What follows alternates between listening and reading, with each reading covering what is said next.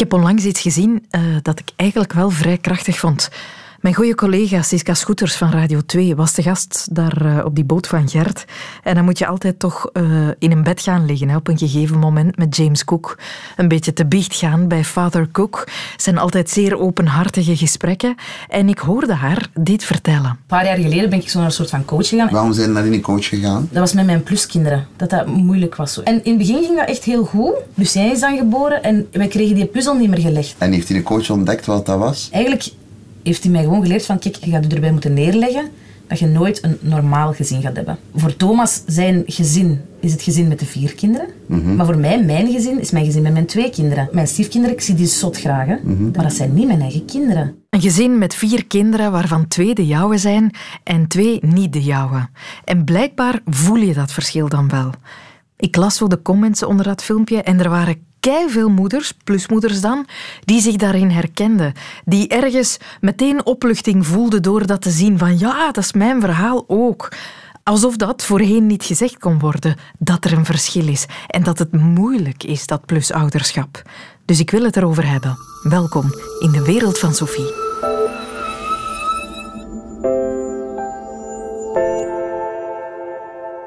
Plus ouderen zijn. Hoe doe je dat? Elk gezin spreekt zo'n beetje zijn eigen taal, heeft zijn eigen gewoontes, zijn eigen manieren van leven. Niet zo evident om daar als nieuweling een plaats in op te nemen, een kamer in dat huis te betrekken, letterlijk en figuurlijk. Want je hebt allicht ook je eigen gewoontes en je eigen manier van leven. Dus, hoe doe je dat? Met vallen en opstaan, zegt ervaringsdeskundige Patsy van Leeuwen. We hebben elkaar uh, intussen negen jaar geleden leren kennen. En uh, een half jaar later zijn wij dan gaan samenwonen. Dus wij vormen nu een nieuw samengesteld gezin. Uh, ik heb zelf twee jongens en mijn man heeft ook drie jongens. Allemaal ongeveer dezelfde leeftijd. Uh, nu zijn dat allemaal pubers tussen de 11 en de 16 jaar. In het begin, het eerste jaar, dan zaten wij op een roze wolk. Je ziet elkaar graag. Dat is een moeilijke stap om uit je huwelijk te stappen. Maar ja, je hebt elkaar dan gevonden, elkaar daarin geholpen. Die jongens die doen het goed met elkaar, die vinden dat plezant. Dat was eigenlijk een vrolijke bende. En toch begon dat na een jaar moeilijker te worden. Ik denk dat um, de reden daarvoor onder andere lag bij het feit dat ik gestopt was met werken. En dat maakte dat ik eigenlijk 100% vrij was om voor de kinderen te zorgen. Ik vond het dan ook niet meer dan normaal dat ik die zorgende rol op mij nam. En dat ik mij bezig hield met de kinderen, met school, met huiswerk, met de hobby's van die vijf kinderen. En dat begon te wringen. Je wilt heel hard je best doen, hè, omdat je, je hebt al een huwelijk dat fout gelopen is. Dat voelt als falen. En je wilt voor die kinderen zorgen. Je wilt ook die kinderen, je wilt die allemaal gelijk behandelen. Je wilt niemand voorsteken. Maar eigenlijk voelde voor je eigen kinderen, is er een soort onvoorwaardelijke liefde. En die, die heb je bij je pluskinderen niet, die onvoorwaardelijke liefde. voor je eigen kinderen kunnen de rommel blijven opruimen, omdat je die onvoorwaardelijk graag ziet. Bij je pluskinderen werkt het zo niet. Ik wou voor een stuk ook een opvoedkundige rol spelen, terwijl ik als plusmama geleerd heb dat ik, ja, dat ik me eigenlijk niet moet moeien in de opvoeding van mijn pluskinderen. Je moet een onderscheid maken tussen huisregels, dat ik dan samen met mijn man bepaal, en opvoeding, wat dat uh, voor de mama en de papa is. De belangrijkste switch is eigenlijk gekomen door die vraag eens om te dragen. Door te zeggen van, de pluskinderen die zien hun eigen mama toch ook liever dan hun plusmama.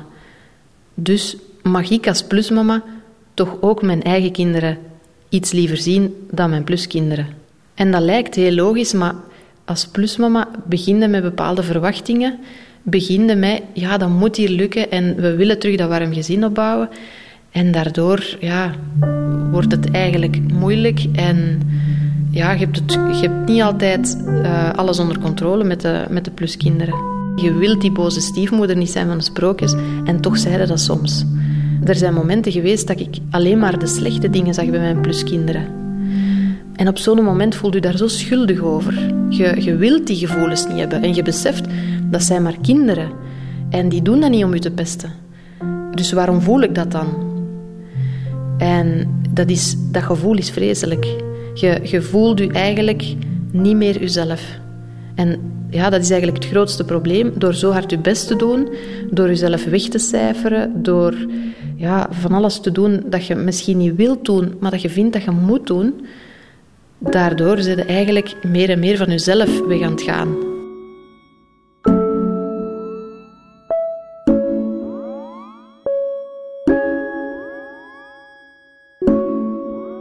Ja, op een bepaald moment denk ik, ja, kon ik het niet meer aan of, of werd het wat te veel? Ik, ik doe hier eigenlijk dingen dat voor mij misschien niet goed voelen. En dan heb ik een deel van die taken terug aan mijn man gegeven. En die begreep dat niet. Want die zei, oma, jij deed dat toch graag. En jij ging dat toch doen. En dat was heel moeilijk om uit te leggen waarom ik dat ineens niet meer kon doen. Totdat hij begreep dat, ja, dat, dat er toch een onderscheid was tussen de kinderen. En dan heeft hij ervoor gezorgd dat hij wat meer s'avonds thuis was als zijn kinderen er waren. Dus dat hij een paar van die taken kon overnemen. De moment dat die een druk wegviel van ik moet dat doen en dat wordt van mij verwacht. En in eerste instantie heb ik mijzelf dat aangepraat. Hè. Niemand verwachtte dat ik dat deed, maar ik verwachtte dat van mijzelf dat ik dat deed. Uh, de moment dat, dat die een druk wegviel, is het wel gemakkelijker geworden.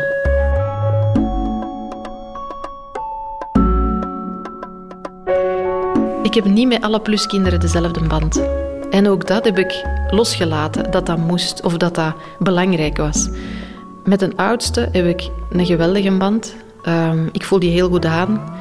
Met de middelste is het eigenlijk ook leuk. En, um, en kan ik er uh, vandaag de dag veel beter mee om dan een paar jaar geleden. Ik denk dat het ook komt doordat hij natuurlijk al wat ouder is. En je kunt daar gewoon een goed gesprek mee hebben. Met de jongste ligt het soms nog iets moeilijker. Ik denk dat het ook een moeilijke fase is. Ik ervaar ook dat We zijn begonnen acht jaar geleden als een gezin. En ja, ik verander, maar die kinderen veranderen ook. En ja, dat zijn pubers, die zijn op zoek naar hun eigen identiteit.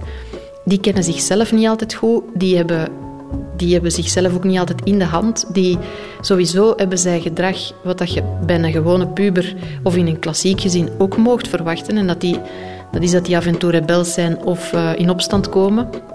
En uh, ik denk dat wij in dat opzicht nog van veel gespaard zijn. Dat dat heel respectvolle jongens zijn. En ik verwacht dat dat met de jongste, dat die een band, dat die ook wel zal verbeteren. Dus ik maak mij daar eigenlijk niet zoveel zorgen voor. Het leven van een plusouder, hoe het echt is, zo blijkt. Toen Patsy het moeilijk kreeg, heeft zij hulp gezocht. Net zoals Siska dat deed. Bij iemand die wat tools kan aanreiken om anders naar dat plusouderschap te kijken. Iemand zoals Erik Frank. Hij is klinisch psycholoog en gedragstherapeut, professor aan de Universiteit Antwerpen ook, en schreef een boek over plusouderschap. Samen met tv-presentatrice en actrice Tatjana Beloy, Nooit meer stiefmoeder, zo heet dat boek, gaat over haar worsteling om plusmama te zijn en hoe hij haar daarin geholpen heeft. Dat is dus nog iemand die hulp nodig heeft gehad. Want, zo getuigt ze in dat boek, je wordt er gewoon ingesmeten. Je kan kan niet groeien in een rol van plusouder. En dat is een ervaring die Erik Frank wel vaker bij plusouders opmerkt klopt inderdaad. Uh, wanneer je ziet dat een koppel uh, traditioneel binnen het koppel aan kinderen begint, dan zie je dat daar een hele periode aan vooraf gaat, dat men groeit, dat men normen, waarden afstemt. Uh, en dan op een gegeven moment verwelkom je een kind en, en, je groeit in die rol. En, en dat is inderdaad het grote verschil bij plusouderschap. Het is iets, sommige mensen zeggen, je weet toch wat je aan begint, maar dat is natuurlijk niet het geval, je weet dat niet. Je wordt ineens geconfronteerd met een situatie waar al een verleden is. Het verleden van jouw nieuwe partner met die kinderen en van dat gezin waarin dat die kinderen ervoor zijn ontstaan en zijn opgegroeid. Wat zijn de voornaamste problemen die u te horen krijgt van plusouders die plots in zo'n situatie terechtkomen? Wel, ik zou zeggen, de grootste uitdaging in die situatie is kunnen omgaan met verschil. Ja. Ik denk meer dan in een andere relatie word je daar geconfronteerd met verschillen. En je zal zien dat wij als mens getriggerd worden door verschillen. En de vraag is, hoe kan je op een constructieve manier, gericht op lange termijn, met die verschillen omgaan? Hoe kan je blijven connecteren met de ander, trouw blijven aan jezelf, je eigen doelen nastreven, maar toch een stuk het verschil kunnen ja, ja, verschillen op heel veel manieren. Verschillen in levenswijze, in manieren van kijken naar opvoeding, ja, maar ook verschil, soort dingen. Voornamelijk ook in emoties. Hè. Je wordt geconfronteerd met een situatie afhankelijk van hoe uh, wat de voorgeschiedenis is, hoe vers de breuk is van de partner, ga je geconfronteerd worden met emoties. En een van de meest frequente zaken die ik zie is bijvoorbeeld uh, hoe kinderen, hoe een ex-partner uh, of hoe de vorige partner met, met het rouwproces omgaan van de scheiding. Dat is mm. toch wel best uitdagend. Want er is altijd een rouwproces wanneer een relatie, wanneer een gezin ja, breekt op een bepaalde manier. Er is altijd een rouwproces wat je soms ziet in relaties, dat het, is dat het trouwproces op voorhand al kan gevoerd worden. Hm? En dat men dan de relatie beëindigt. Maar ja, in dit geval zijn er ook kinderen, is er een nieuwe partner. De complexiteit is zo groot. Ja, er zijn altijd verschillen, er zijn altijd emoties. Mhm. ja. Uh, toen Tatjana aan haar uh, eerste relatie met pluskinderen begon, had ze zelf nog geen kinderen gehad. Maakt dat het moeilijker om van dag één op dag twee, bij wijze van spreken, een ouderrol op te nemen? Dat is een zeer goede vraag. Um, ik denk dat het, uh, elk voordeel heeft zijn nadeel, of hoe zegt men dat? Of elk -hmm. nadeel heeft zijn voordeel. Um, ik kan me voorstellen, wanneer je zelf kinderen hebt gehad, wanneer je zelf kinderen hebt, ja, dan weet je hoe complex het is kinderen opvoeden. Hè. Ik -hmm. vergelijk opvoeding een beetje met leiders ook dat is complex en soms is het leiderschap met lange ei. Ehm, ik denk dat dat bij ouderschap hetzelfde is. Uh, langs de andere kant zie ik ook een grote complexiteit wanneer twee partners samenkomen die al uit een vorig gezin kinderen hebben. Dat is ook een grotere complexiteit dan weer, omdat je dan echt geconfronteerd wordt met verschillende normen en waarden van de beide mhm. kerngezinnen. Ja, ja, die opvoedingsstijlen, dat lijkt me nog een van de moeilijkste dingen. Ja, klopt. Dat de ene vindt, nu moet je toch wel straffen, en de andere ja, vindt, absoluut. doe eens rustig aan. Ja, ik heb regelmatig mensen gehad die op een gegeven moment zeggen het verschil is onoverbrugbaar. En ik vind het heel jammer, want ik zie die partner wel graag, maar het gaat niet. Ja, eigenlijk zou je dan op voorhand een soort opvoedingsplan samen moeten gaan bespreken al. Dat is niet zo realistisch. Nee, nee, nee. Ik, denk, ik denk dat in het leven je niet alles kan controleren. Ja, ja nee. En dat is ook het moeilijkste. Ja, dat zal wel, ja. Hoe ziet u de rol van een plusouder? Moet een plusouder een volwaardige ouderrol proberen opnemen? Wel, in de psychologie, eh, in het contextuele denken, maakt men een onderscheid in vormen van loyaliteit. Je hebt zoiets als existentiële loyaliteit. En existentiële loyaliteit is de existentiële verbondenheid tussen een kind en zijn of haar biologische ouder. Daarboven heb je ook de verworven loyaliteit en dat komt eigenlijk door de zorgdrager. Uh um, en ik denk, in het voorbeeld van plusouderschap is er geen existentiële loyaliteit, maar er kan wel een verworven loyaliteit komen. Nu, die verworven loyaliteit die heeft natuurlijk tijd nodig. Mm -hmm. en, en dat is denk ik ook een grote uitdaging. En we hebben dat ook geprobeerd mooi in het boek te beschrijven. Tatjana verwees er al naar. We zijn een stuk een proces aangegaan van zelfkennis en zelfbewustzijn, waarbij zij zichzelf heeft leren kennen als iemand die een stuk gedreven wordt door snelheid. Mm Zijnde in deze situatie van plusouderschap dat het een grote valkuil kan zijn om de dingen veel te snel te willen doen. Ja, ja. Dus een van de zaken waar ik haar mee bij begeleid heb, is eigenlijk haar te laten reflecteren op welke snelheid is hier nu gepast. Eigenlijk, ik kan het op twee manieren uitleggen. Ik ben een cognitief gedragstherapeut. Wat wij doen is eigenlijk, wij gebruiken een aantal modellen om mensen een overzicht te bieden. Vanuit dat overzicht gaan we kijken wat kan dat voor jou betekenen. Creëren we inzicht en vanuit het inzicht creëren we uitzicht. Nu, het is een proces en zo hebben we het ook aangevlogen in het boek. Het probleem is dat je de ander niet kan veranderen. Eh, ik weet niet of je dat al geprobeerd hebt, Sophie, maar het is heel moeilijk om andere mensen te veranderen. Ja, dat is zeker zo. Ja.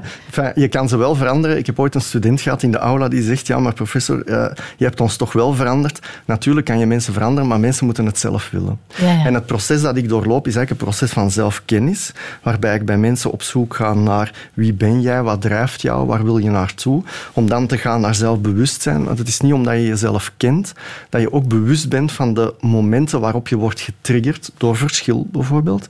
Um, dus de tweede stap is zelfbewustzijn, het toepassen van de modellen in je dagelijkse leven, om dan de derde stap te komen en dat heet dan zelfcontrole, waarbij je eigenlijk een gedrag stelt, niet omwille van de korte termijn gevolgen, maar omwille van de lange termijn effecten. Zou je dat concreet kunnen maken? Wat is bijvoorbeeld een zelfinzicht dat je kan verwerven door therapie en hoe kan je dat dan helpen om eh, ja, anders in die relatie met kinderen en nieuwe partner te staan? Wel, in het voorbeeld van Tatjana, zoals ook beschreven in het boek, hebben we het drivermodel van Taibi Keeler gebruikt. Die drivers, dat zijn eigenlijk een soort van controlemechanismen die ontstaan heel vroeg in het leven van iemand.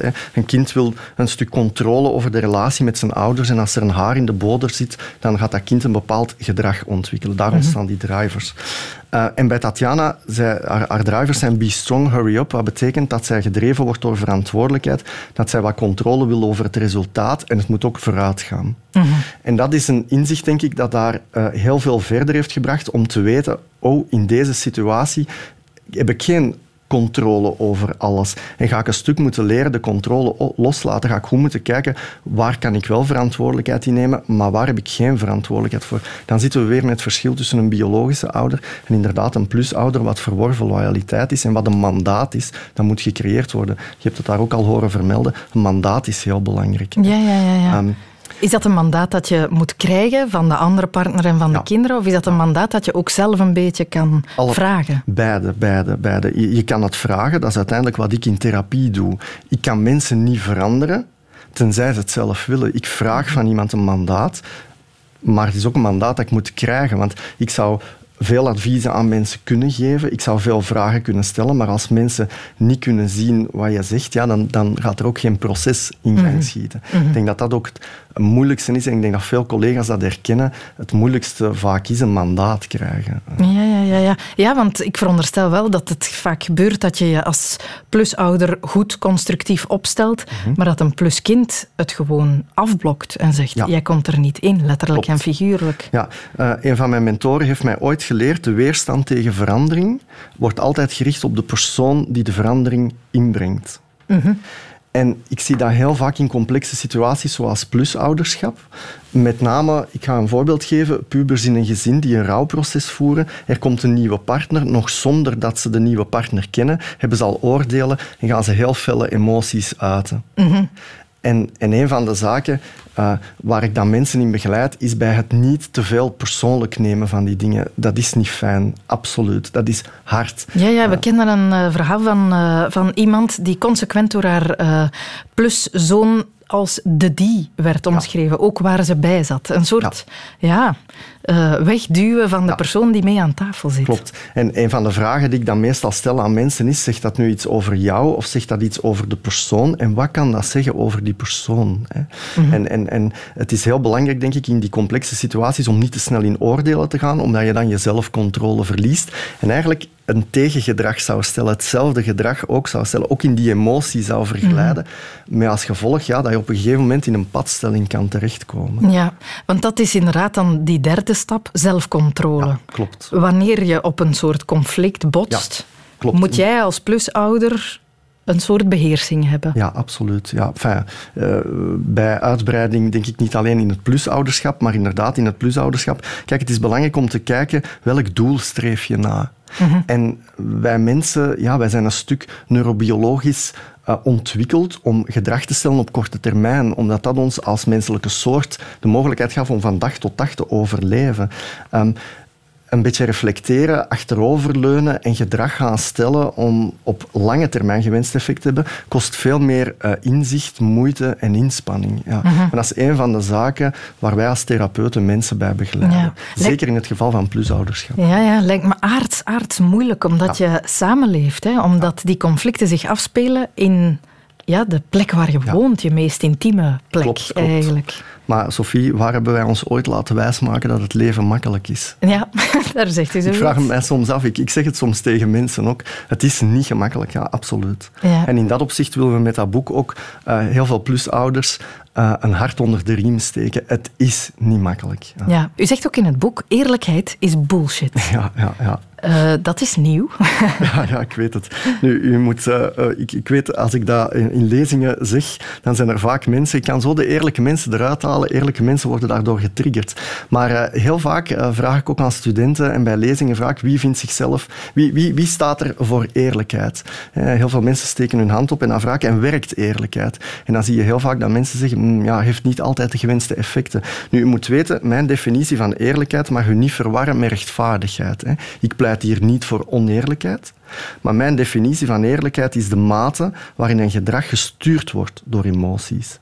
Stel dat je in een, uh, als een nieuwe partner met een partner die al kinderen heeft uit een scheiding, uh, dat je geconfronteerd wordt met een ex-partner die in een rouwproces zit mm -hmm. en die er alles aan doet om jou te boycotten. Ja, dan is inderdaad, die, die factor is er ook nog. Die factor is er ook. Dan is het heel verleidelijk om ook heel eerlijk en emotiegestuurd gedrag te gaan vertonen. En, en uh, het te laten, uh, met als gevolg dat je het kan laten escaleren. En in het boek proberen we heel goed een onderscheid te maken tussen eerlijkheid, wat ageren is vanuit de emotie. Bijvoorbeeld boos worden is een vorm van eerlijkheid. Um, versus transparantie. En transparantie is een stuk die verbindende communicatie waarbij je de emotie benoemt en niet vanuit de emotie ageert. -hmm. In plaats van boos worden, dat je in feite achteroverleunt en dat je probeert contact te maken met de ander, maar wel ook aangeeft wat er in jouw binnenkant omspeelt. Niet boos worden, maar zeggen: Dit maakt me boos. Ja, inderdaad. Dat is het verschil. Klopt, klopt. En ik vind dat we dat als mens, niet alleen binnen de complexiteit van plusouderschap, maar toekoer veel meer moeten doen. Ja. ja. omdat je op die manier een gesprek op gang brengt, eerder dan reactie te Inderdaad, brengt. omdat je daarmee niet de connectie met de ander doorsnijdt. Vanuit emotiegestuurd gedrag loop je het risico ja, dat in interactie zaken gaan escaleren en dat de verbinding wordt doorgesneden. En ik denk dat net in het omgaan met verschil de verbinding heel belangrijk is. Mm -hmm. Je ziet dat in elke relatie. Hè. Ik denk dat iedereen die een lange relatie heeft, vroeg of laat wel eens in de spiegel heeft gekeken en heeft gedacht, met hoeveel verschil kan ik nog omgaan? Mm -hmm. En zolang je nog... En verschil zit altijd in wat de ander doet, hoe de ander het doet, normen, waarden, etc.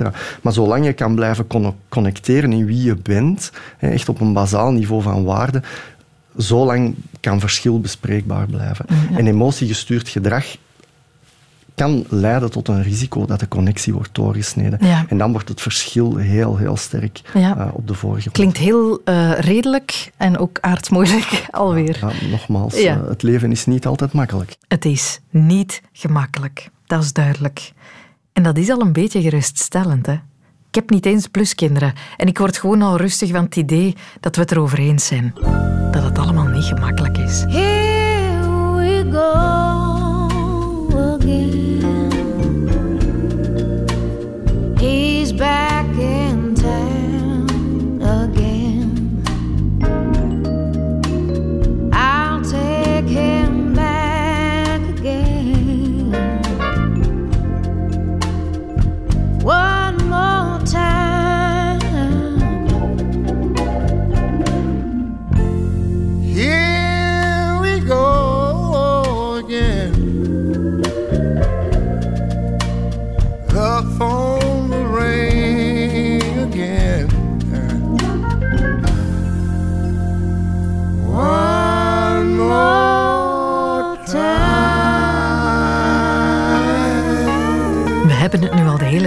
Weet niet of het u opgevallen is, over plusmama's.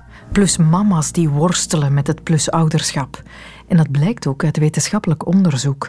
Aan de Universiteit van Amsterdam doet sociologe Kirsten van Hout onderzoek naar de band tussen plusouders en pluskinderen.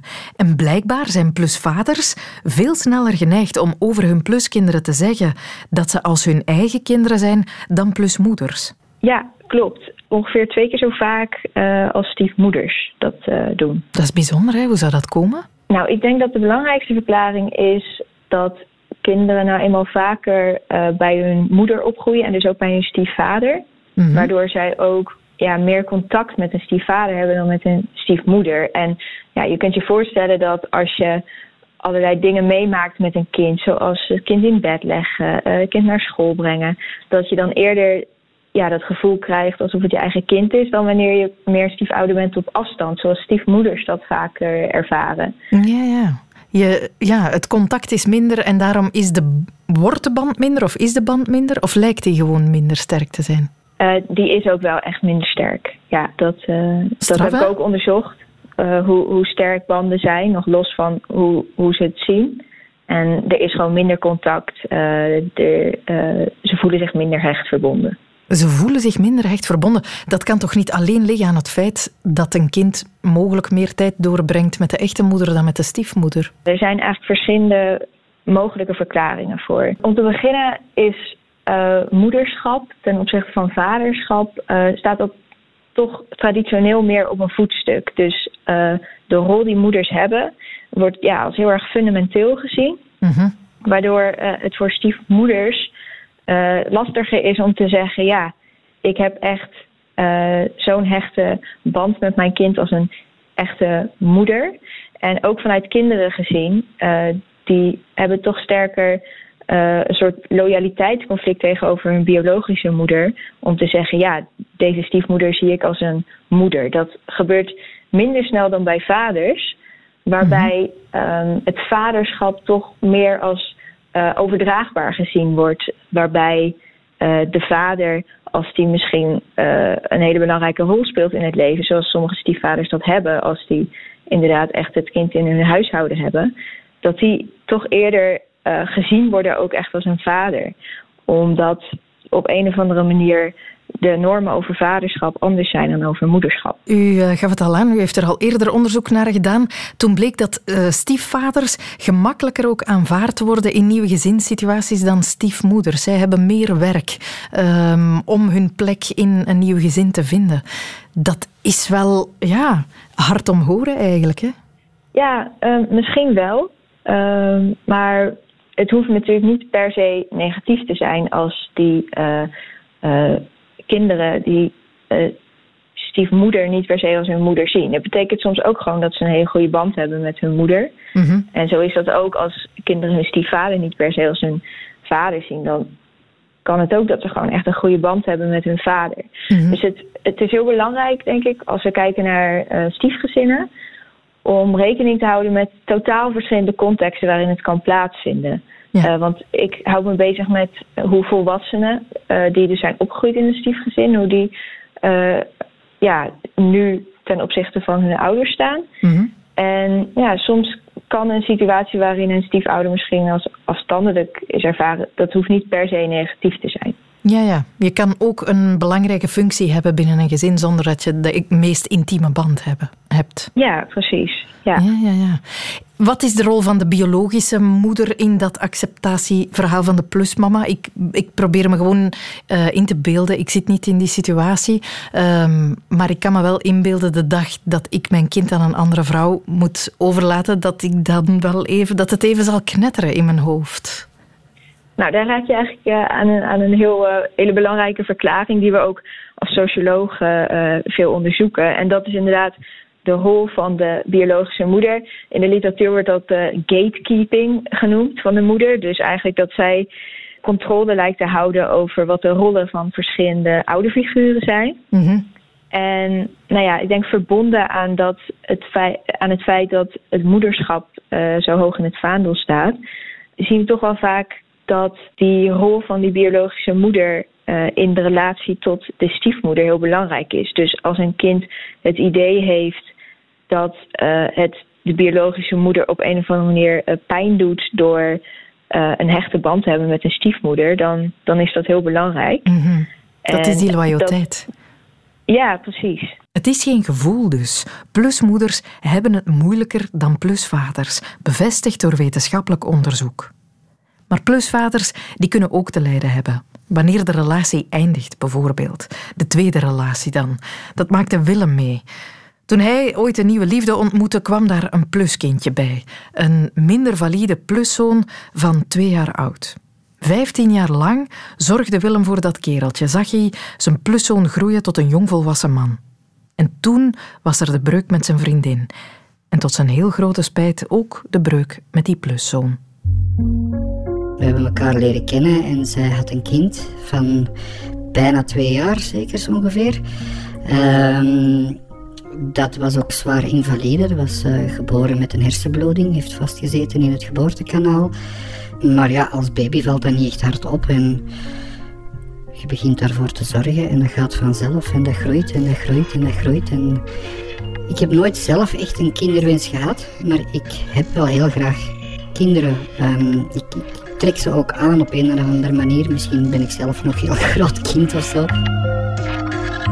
Hij wordt zwaarder, je moet hem opheffen, hij heeft ander materiaal nodig, eh, elektronisch materiaal, eh, eh, aangepaste wagen in huis.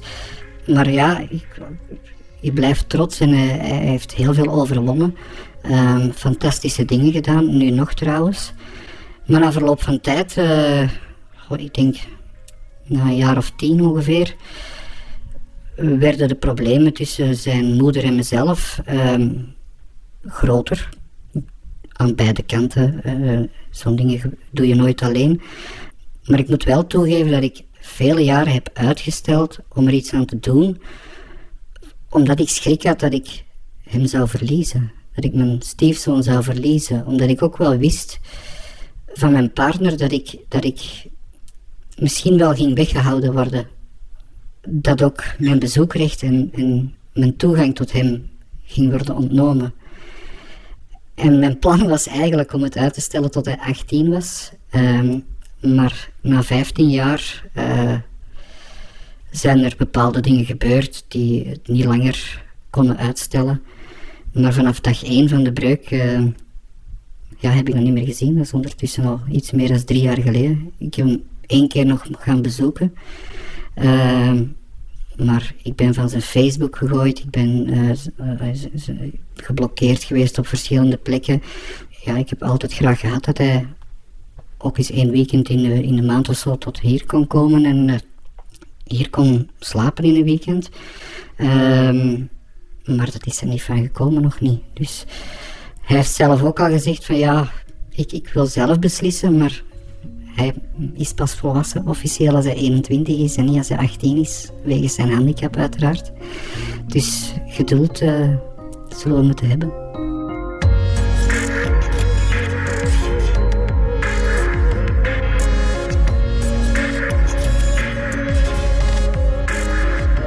Jammer van de zaak vind ik eigenlijk als stiefvader die 15 jaar lang een kind heeft opgevoed en Ehm, ik denk als we biologisch uh, in ontwikkeling gaan spreken, dat je dan toch zeker mag stellen dat je invloed op, uh, op, zijn hersenontwikkeling, zijn persoonlijkheid, zijn, zijn talenten, alles wat erin zit, uh, daar zit ook een stukje van jou in. Of dat je nu de biologische vader was of niet.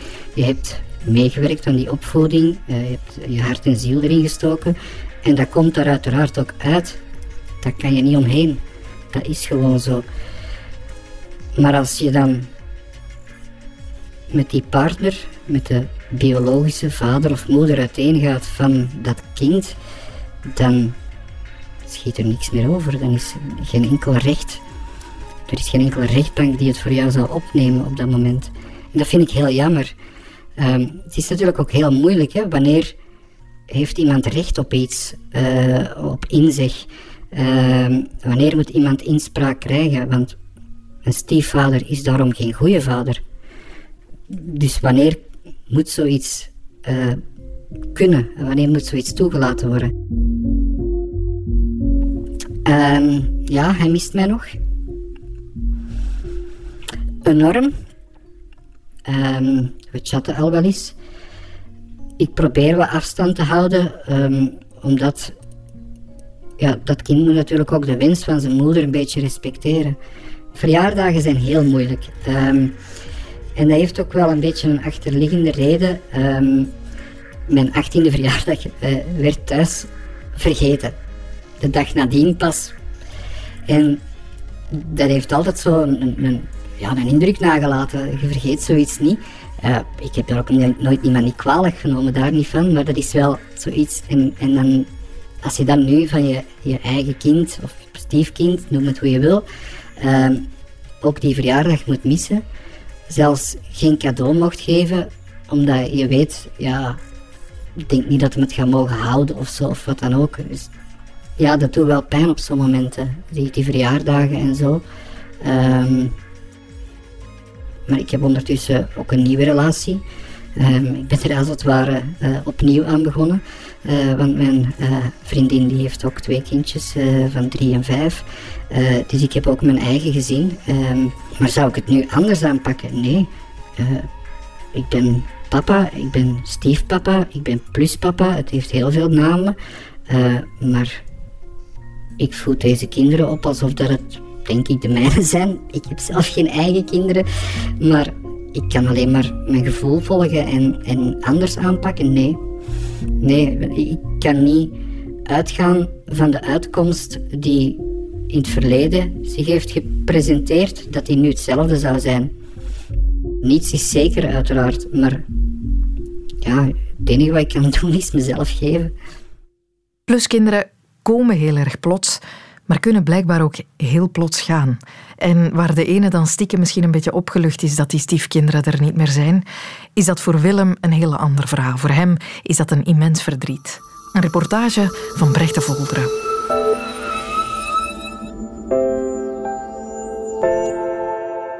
De wereld van Sophie. Dit was de wereld van Sophie over plusouderschap. Als je het goed vond, kan je ons ergens in je podcast-app sterren geven. Bij voorkeur verschillende. En je kan je ook abonneren om alle volgende afleveringen dan automatisch toegestuurd te krijgen. Je hoort ons ook elke weekdag tussen 10 uur en 12 uur op Radio 1. Heel graag. Tot gauw.